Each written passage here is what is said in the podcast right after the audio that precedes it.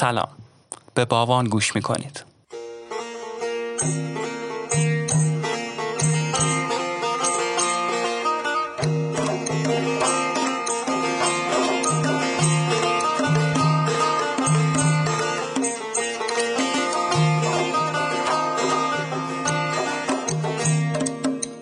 داری موشه داری موشه داری موشه موشه یه قایم موشک قایم موشک می‌کنه بازی سایه روشه پرده باد کرده یه کسی توشه دیله چشاش که برق می‌زنه میگه داری موشه موشک سیرک صورتکی خاموشه باوان چیه؟ باوان قراره با تولید محتوا و ارائه خدمات مختلف به بهتر زندگی کردن کودکانمون کمک کنه. برای اینکه بیشتر با ما آشناشید می‌تونید به صفحه اینستاگرام یا تلگرام ما به آدرس باوان b a w a n سر بزنید. قار قار زاغه می‌کشه جار جار جار داری داری داری داری داری داری توی دل منو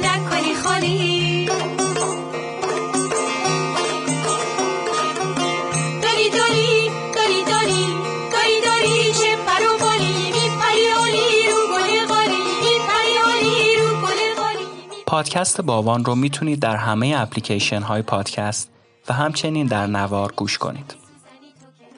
نوار اولین و بزرگترین مرجع قانونی کتاب صوتیه که تو حوزه های مختلفی مثل انتشار کتاب صوتی، پادکست، سریال صوتی و خلاصه صوتی کتاب فعالیت می‌کنه.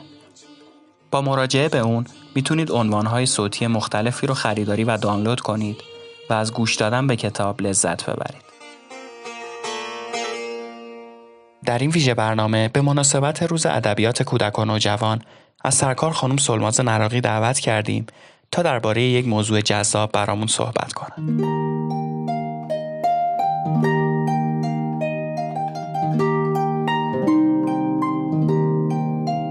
خانم سلماز نراقی شاعر، نویسنده و هنرمند میان رشته‌ای فارغ التحصیل زبان و ادبیات فارسی از دانشکده علامه طباطبایی هستند.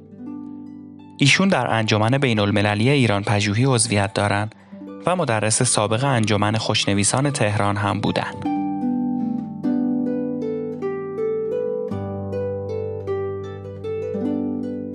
همچنین خانم نراقی در حوزه ادبیات و موسیقی کودک هم به صورت حرفه‌ای فعالیت می‌کنن. ایشون ترانه و قصه هاشون رو با ستار اجرا می‌کنن و در ساخت و اجرای آثار کودکانه از ظرفیت های موسیقی ایران و نمایش های موزیکال بومی بهره می‌برن. ما در این پادکست در خدمت ایشون هستیم تا برامون درباره قصه گویی موزیکال کودک و تاریخچه اون صحبت کنن. همچنین بهتون توصیه می‌کنیم که تا آخر پادکست همراهمون باشید.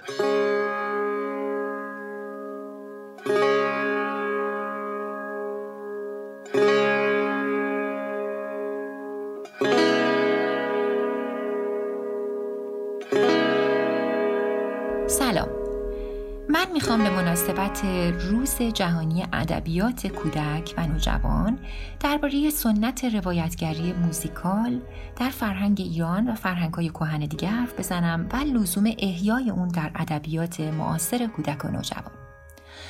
قصه گوی تک نفر با ساز از قدیمی ترین سنت های ادبی و هنری ایرانه که توی فرهنگ ما مثل بقیه تمدن های کهن سابقه ای هزاران ساله داره.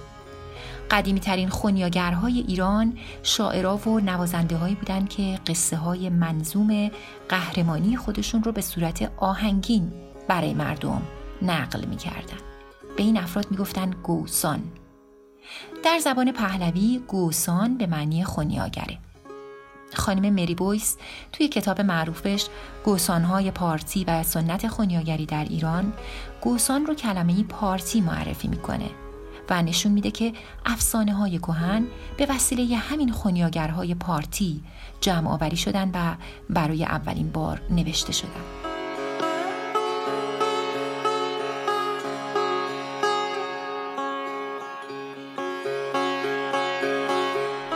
گوسان فردیه که پادشاهان و عامه مردم رو سرگرم می‌کنه. توی سوگواری ها حاضره توی جشن ها حاضره. مرسیه می‌خونه حجو می‌نویسه نقالی می‌کنه موسیقی می‌دونه و همینطور ثبت کننده پیروزی های گذشته است و مفسر دوران خودش.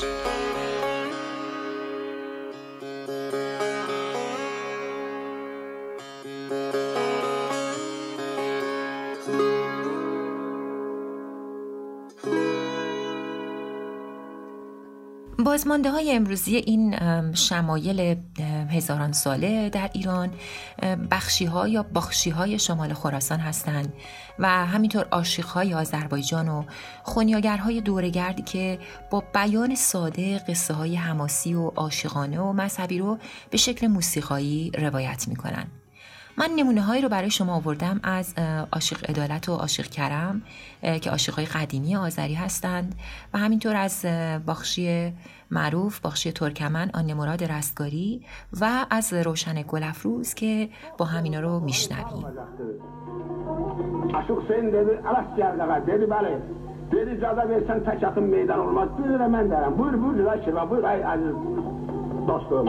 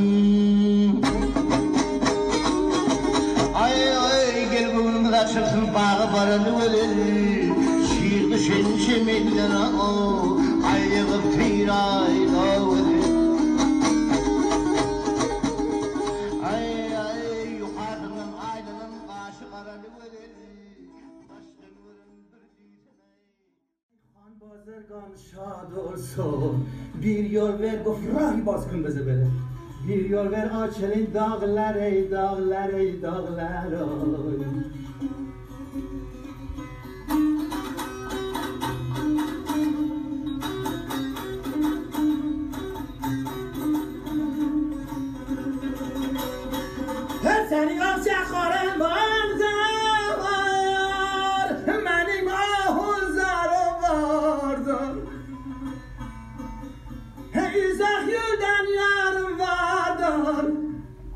سر را نشسته انتظار منو می‌کشه. بیو برا چنین داغ لهره داغ لهره داغ.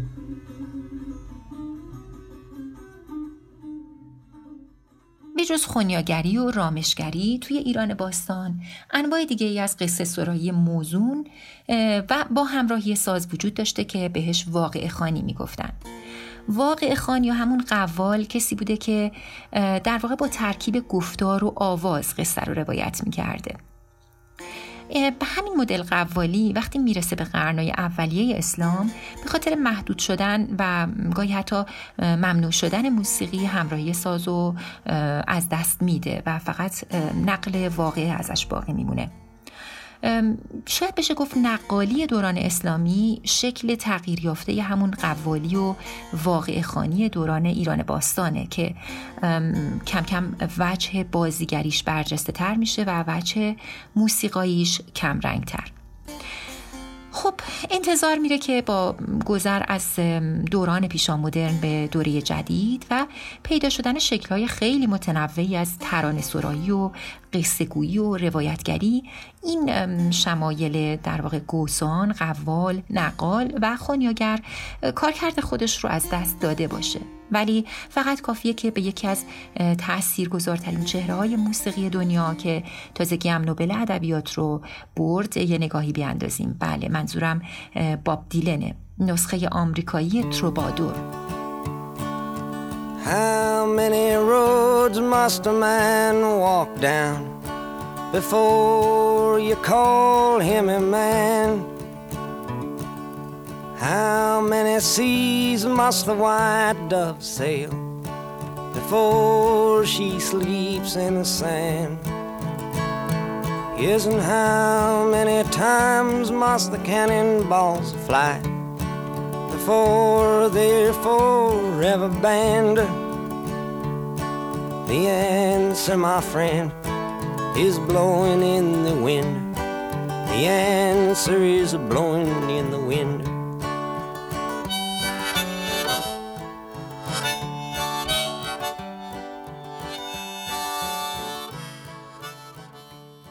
تروبادور فیگوری مشابه رامشگران ایرانی بوده و که مربوط میشه به اروپای قرون وسطا در محدوده کشورهای فرانسه، آلمان و ایتالیا.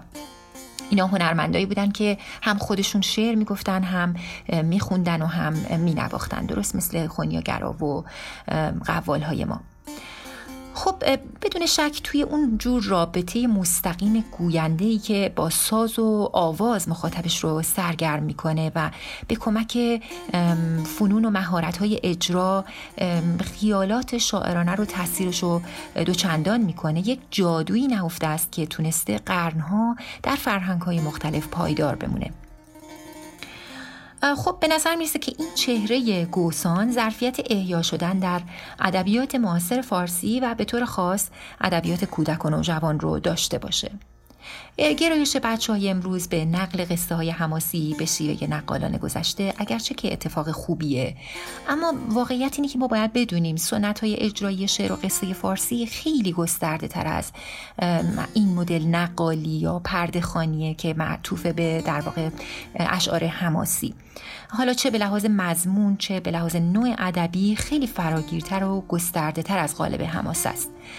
شاید هم واقعا ما نیاز به قصه های امروزی تری داشته باشیم که کمی هم صلحآمیزتر باشند و از مظاهر خشونت و خونریزی آری باشند.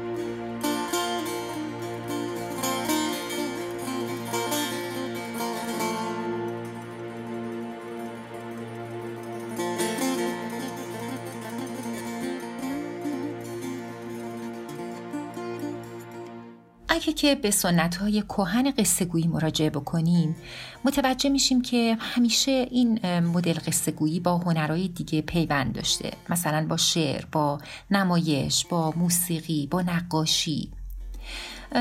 می‌تونیم واقعا به جرأت بگیم که شعر اصلی ترین یا یکی از اصلی ترین رسانه های تاریخ ایران بوده و از دیرباز جنبه شفاهی داشته. یعنی به این صورت مکتوب نبوده یا اگر هم بوده انتقالش به صورت شفاهی بیشتر اتفاق می افتاده حالا این شعرها چه مفاهیم اخلاقی و حکمی و رومانتیک و قنایی داشتن چه راوی افسانه ها و حکایت ها بوده باشن با اشکال مختلفی از اجرای دراماتیک یا نمایشی همراه می شدن اگه دقت بکنیم پسوند سورا در یک کلماتی مثل افسانه سورا، داستان سورا و چکام سورا نشون دهنده اینه که ادبیات و فرهنگ ما توی ادبیات و فرهنگ ما در واقع سرایش همیشه با دو تا بار معنایی همراه بوده یعنی سرودن شعر و آوازخونی.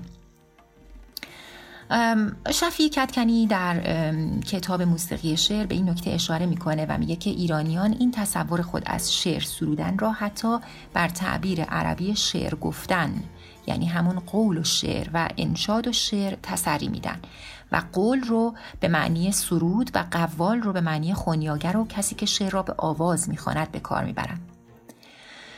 اگه به همین اصطلاح پرده در پرده خانی دقت بکنیم این ماهیت چند رسانه سنت ها رو هم می‌تونیم متوجه بشیم. یعنی ترکیب چند تا رسانه با هم همونطوری که پیشتر توضیح دادم. کلمه پرده چند معنی داره؟ هم به معنی فاصله نوتا مقام یا گوشه در موسیقی به کار میره. هم به معنی بوم نقاشی و هم به معنی صحنه یا سکانس نمایش.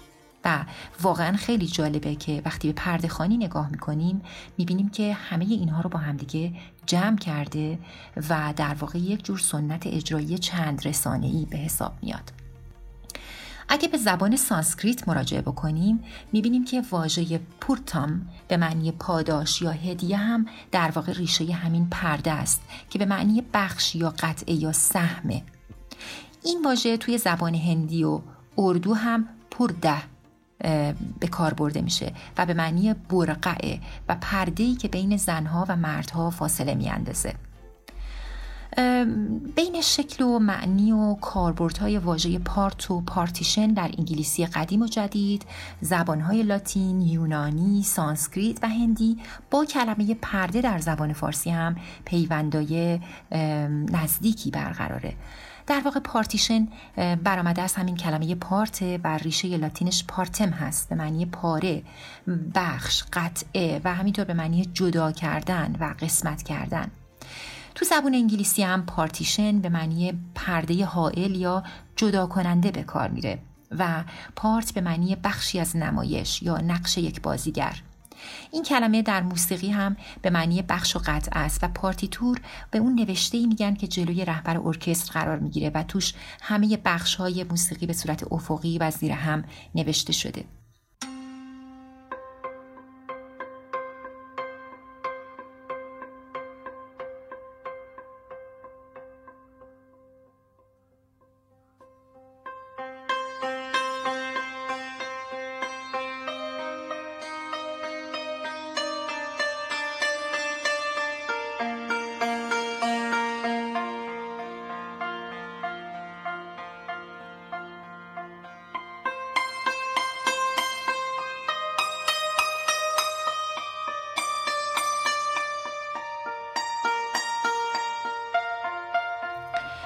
خب با اینکه ما در دوره سینما یا تصویر متحرک داریم زندگی می کنیم اما من فکر می کنم که پرده خانی همچنان می‌تونه الهام بخش آفرینش یک سری آثار دراماتیک یا نمایشی باشه که کودکان رو سرگرم می‌کنه و می‌تونه کودکان رو با هنرهای تجسمی پیوند بده. هنرهایی مثل نقاشی مثل عکاسی یا مجسمه سازی و اونا رو وادار بکنه که یک مکالمه خلاقی با این آثار داشته باشن و در حقیقت به کمک نمایش و به کمک ادبیات بتونن یک گفتگوی خلاقانه ای با آثار تجسمی برقرار بکنن. من یک تجربه شخصی در این زمینه دارم.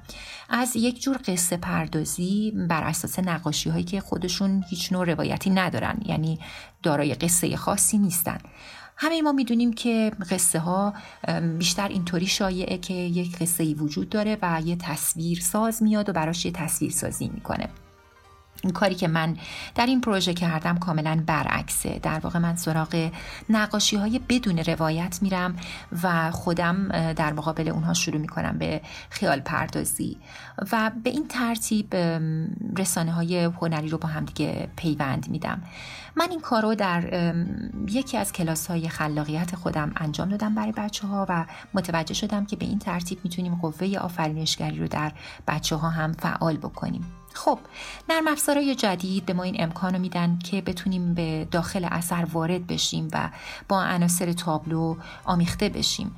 به این ترتیب می‌تونیم از رسانه ویدیو هم استفاده بکنیم و از تکنیک مثل افتر افکت برای وارد شدن توی اون نقاشی کمک بگیریم. در واقع ما بشیم جزئی از اون نقاشی و ما بشیم یه جور نقال یه جور روایتگر یا پردهخان قدیمی که حالا جلوی تابلوهای خیلی مدرن وایستاده و خیال پردازی های خودش رو داره با مخاطبش به اشتراک می‌ذاره.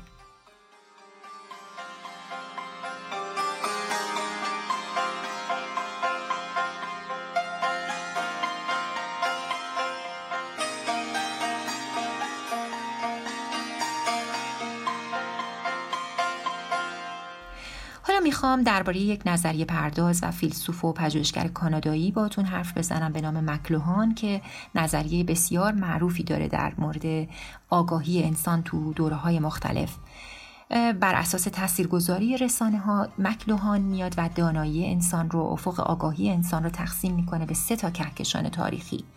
اون معتقده که کهکشان شفاهی از زمان پیدایش انسان هوشمند بر زمین تا زمان اختراع حروف سربی ادامه پیدا می‌کنه. در واقع اون دوره رو دوره کهکشان شفاهی به حساب میاره.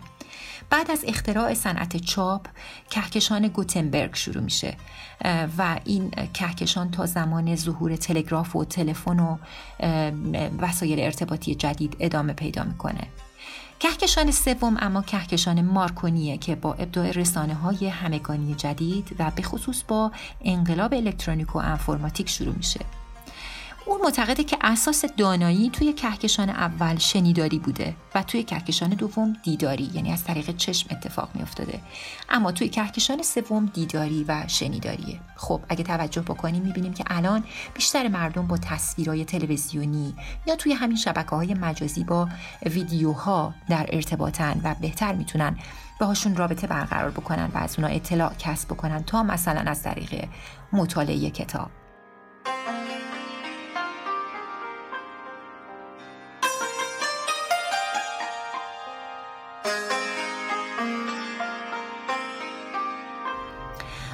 ما بخوایم قصه گویی همون مدل قصه گویی کهن رو در کهکشان مارکونی یا توی عصر دیجیتال بازآفرینی و احیا بکنیم چه اتفاقی میفته خب وقتی که ما به سنت های کهن قصه گویی اشاره می کنیم منظورمون تکرار اونها در جهان جدید نیست عینا به همون صورتی که بودن چون طبیعتا نمی‌تونه کار کرده مطلوبی داشته باشه برای بچه هایی که با ابزارهای ارتباطی امروزی معنوس هستند اونا سازوکارهای ذهنی به کل متفاوتی دارن و نیازهای پیشرفته تری هم دارن.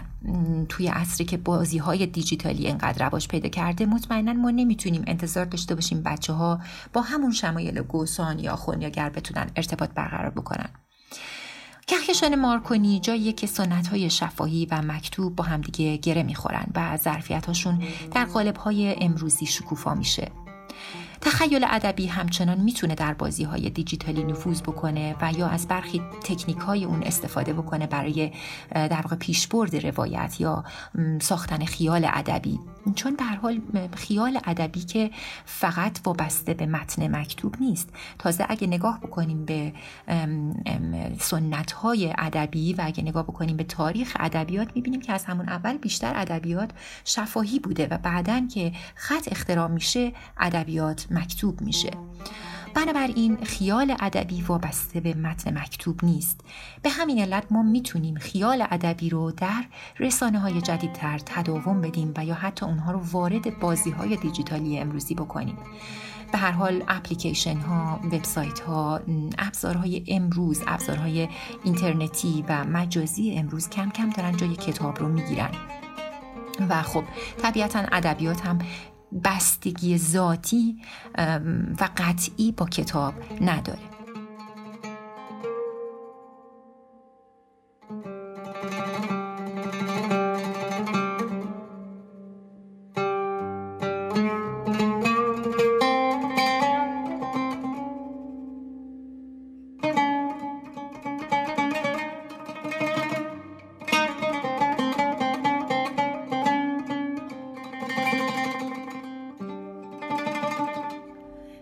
نباید از یاد ببریم که اون چیزی که امروز تحت عنوان هنرهای چند رسانه‌ای خلق میشن در واقع خبر از یک بازگشتی میدن به روزگار کهنتری که در واقع مرز بین شعر و موسیقی، رقص و نمایش و همینطور قصه و شعر خیلی کم رنگ تر بود. انسان معاصر توی یک گردابی از تصاویر و صداها داره قوطه می‌خوره. از صبح که بلند میشه وارد بزرگراهها که میشه وارد شهر که میشه و همینطور حتی تو خونه خودش که نشسته مدام داره از شبکه های تلویزیونی رد میشه یا مثلا توی اینستاگرام داره از روی تصاویر به سرعت عبور می‌کنه. لحظه لحظه داره پیام های تبلیغاتی رو توی گذرگاه ها می‌بینه توی بیلبورد ها می‌بینه. بنابراین ذهنش با این پرش ها آموخته و معنوس شده و در واقع توان تمرکز طولانی مدت رو از دست داده. ممکنه فکر کنیم که خب کار یک نویسنده شاید همگام شدن با تنین های یک همچین زمانه ای نباید باشه. شاید باید او نقش در واقع اصلاح کننده رو اینجا ایفا بکنه. و شاید این یک جور دنبال روی کورکورانه به حساب بیاد از نیازهای آنی چنین مخاطبی. ولی واقعیت اینه که معلف یا نویسنده چیزی جدای از مخاطب نیست. یعنی اگر قرار باشه چیزی آرز شده باشه و اتفاقی افتاده باشه برای همه افتاده نه فقط برای مخاطب برای خود اون نویسنده و معلف هم چنین اتفاقی رخ داده. بنابراین او به ناچار باید که خودش رو با واقعیت دنیای جدید همراه بکنه و این کار آفرینشگره که می‌تونه از فقدانها امکان بسازه و اونها رو تبدیل بکنه تهدیدها رو تبدیل بکنه به تمهیدها و از اینها در واقع برای آفرینش هنری خلاقانه کمک بگیره. در واقع این آمد و شد از کلام به تصویر و از صدا به بدن و موسیقی و موسیقی به شی. یک جوری ذهن, ذهن مخاطبی رو که همه روزه داره انواع اقسام تصویرها و صداها رو می‌بینه و میشنوه اونقدر پریشان نمی‌کنه. یعنی ما با یک ذهن آموخته طرف هستیم. چنین ذهنی حراسان نمیشه از این حرکات مداوم از کلمه به تصویر و از تصویر به موسیقی. این مطمئنا ذهنش آماده و پذیرا برای چنین فرمیه. چون به تغییرات ناگهانی عادت کرده. خب رسانه های جدید هم که میشه گفت واقعا عرصه فراختری رو روی تخیل ما باز می‌کنن. پس من به شخصه اعتقاد دارم که ما باید بدون ترس به استقبال این رسانه های جدید بریم و سعی بکنیم که تخیل ادبی رو تداوم بدیم توی اونها. و اینجا جاییه که می‌تونیم از میراث هنری و ادبی گذشتگان خودمون هم استفاده بکنیم و اونها رو در قالب های جدید تداوم بدیم. چرا که نگهداری از سنت لزوما به معنی باز تولیدش نیست. در واقع تداوم یک سنت با بروز کردن اون و فعلیت بخشیدن به نیروهای نهفتش ممکن میشه. سنت رو باید همیشه پشت سر نگه داشت نه روبرو. در واقع زمانی که شما سنت رو روبروی خودتون می‌ذارین به دلیل اینکه اون پیره و کهنساله نمی‌تونه با تنینهای زندگی معاصر همگام بشه و بنابراین ما رو عقب نگه میداره. اما اگه مثل یک معلم مثل یک راهنما پشت سر ما وایستاده باشه ما می‌تونیم حرکت رو به جلوی موفق تری داشته باشیم. این خلاصه ی حرفای من بود و امیدوارم براتون مفید بوده باشه. شما رو به خدای بزرگ میسپارم.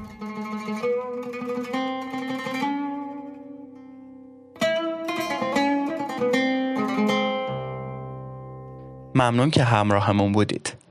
در آخر قطعه شکارچی پرنده رو از خانم سلماز نراقی خواهیم شنید. این قطعه نمونه معاصر شده و به نوعی ادامه همون سنت بخشیگری و عاشقیه که خانم نراقی در پادکست به طور مفصل دربارش حرف زدن. امیدواریم ازش لذت ببرید. خدا نگهدار. خب. سلام بچه می‌خوام براتون قصه کشاورز پرنده رو تعریف بکنم. من این قصه رو تبدیلش کردم به شعر. اصل این قصه یک افسانه ژاپنی بوده. چیزی که من برای شما می‌خونم در دستگاه همایونه یکی از هفت دستگاه موسیقی ایرانی. یه روزی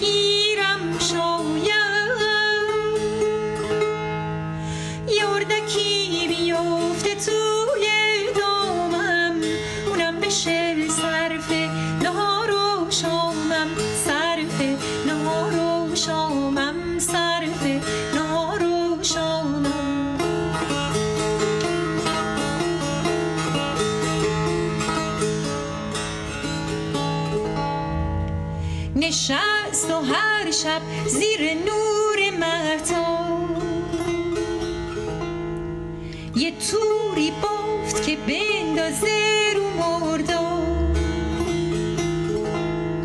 نشست و هر شب زیر نور مهتاب یه توری بافت که بندازه رو مرداب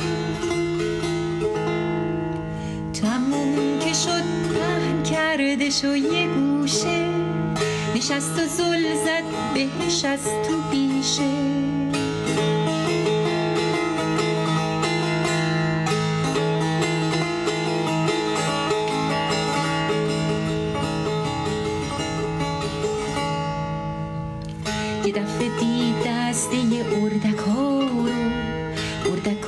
خوشگل و خوش ادا رو که اومدن رو مردابه نشستن پاشونو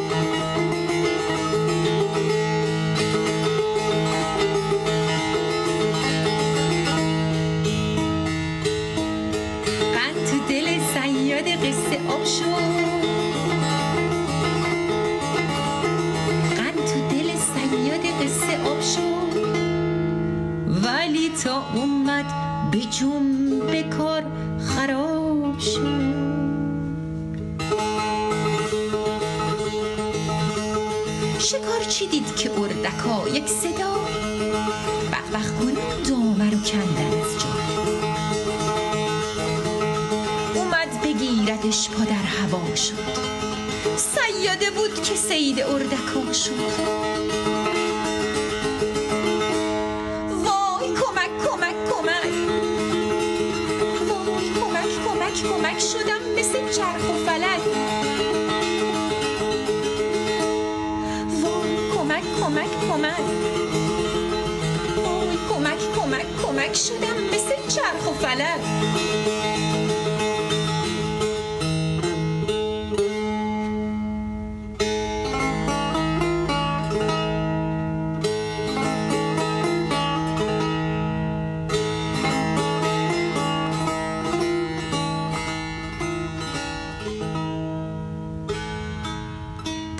اردکا به شهر رسیدن.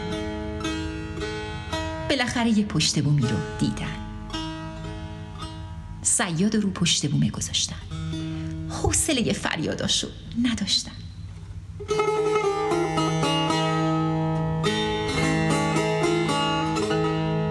صاحب اون خونه یه پیر زن بود.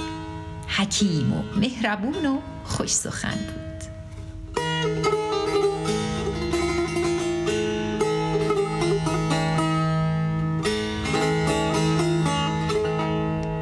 قصه سیاد و شنید و خندید.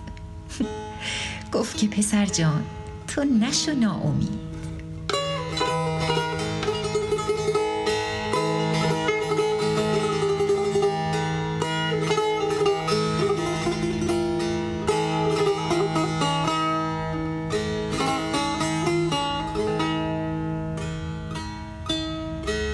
که راضی نباشی به حدت یا نرسه به هلو بزرگ قدت؟ ممکنه که تعمه شکارت کنه. از همه دنیا بیزارت کنه. اگه دیدی آرزوت از تو دوره یا این که بازوات یکم بیزوره یا زور تو به آرزوت نزدیک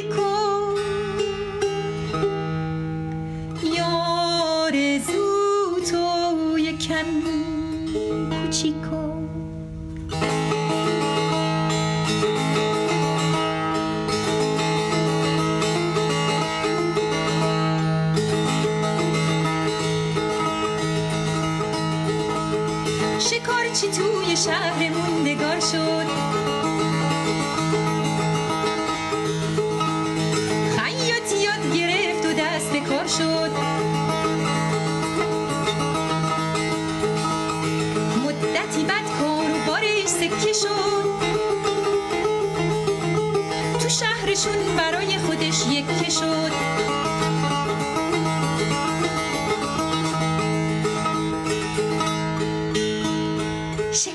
آخرش یه کار نیک کرد. زورشو به آرزواش